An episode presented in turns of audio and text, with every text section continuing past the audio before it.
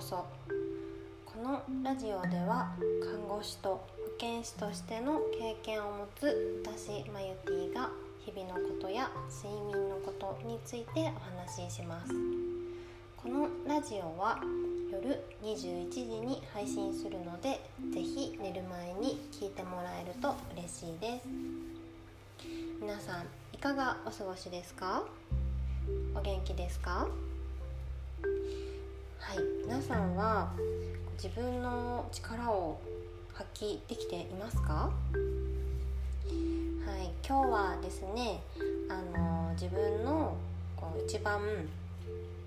力を発揮できる時間帯が大事っていう話をしたいなと思います。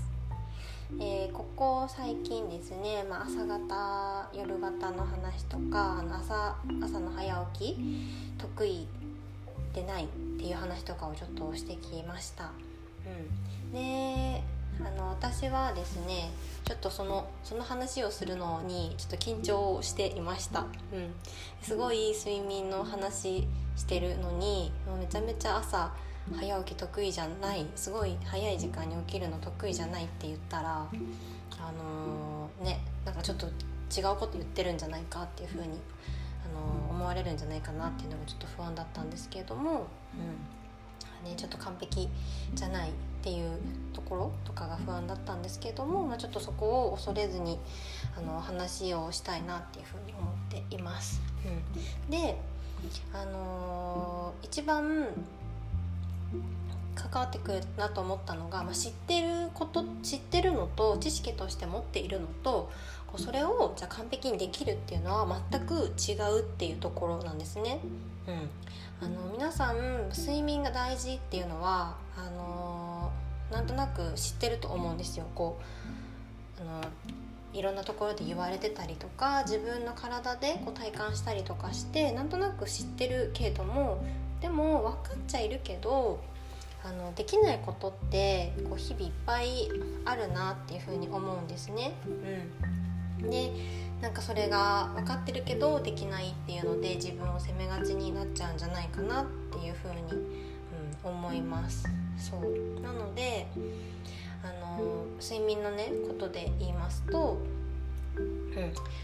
あの朝がいい夜がいいとかではなくってこの自分がどの時間帯が一番目が覚めててどの時間帯があの自分にとって一番仕事の効率が上がったりとか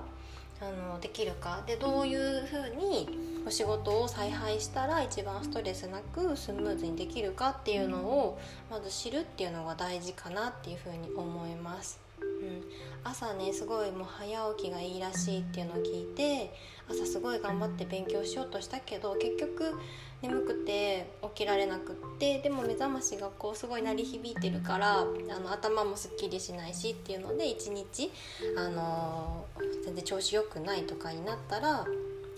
それはもしかしたら自分にはねすごい早起きは向いていないのかもしれないじゃあ逆にあの夜夜だったらすごく勉強のやる気も出てでしっかり勉強もできるっていうのだったらもしかしたらその自分は夜が合っているのかもしれないっていうところなんですね。うんあの人によってはすごい朝の方がやる気もあって元気もあって勉強も進むっていう人もいると思います。なのであのどっちがいいとかっていうのではなくってそれぞれあのいい部分もあるし自分に合っているのはどっちなんだろうっていうのをあの考えてもらうのが一番大事かなっていうふうに思います。うん。はい、なのであのちょっと私はそういうところをあのメインにして大事にしてやっていっておりますっていう、はい、あのことをちょっとお伝えしたいなと思ってお話しさせてもらいました。はいそうなのでもうこれじゃなきゃいけないとかあれじゃなきゃいけないっていうのじゃなくって自分にはこれが一番合っている自分が続けられる方法はこれだっていうところを、あのー、発見するっていうのが大事だなっていうふうに思います。はいそれでは今日も一日お疲れ様でした。また明日お会いしましょう。おやすみなさい。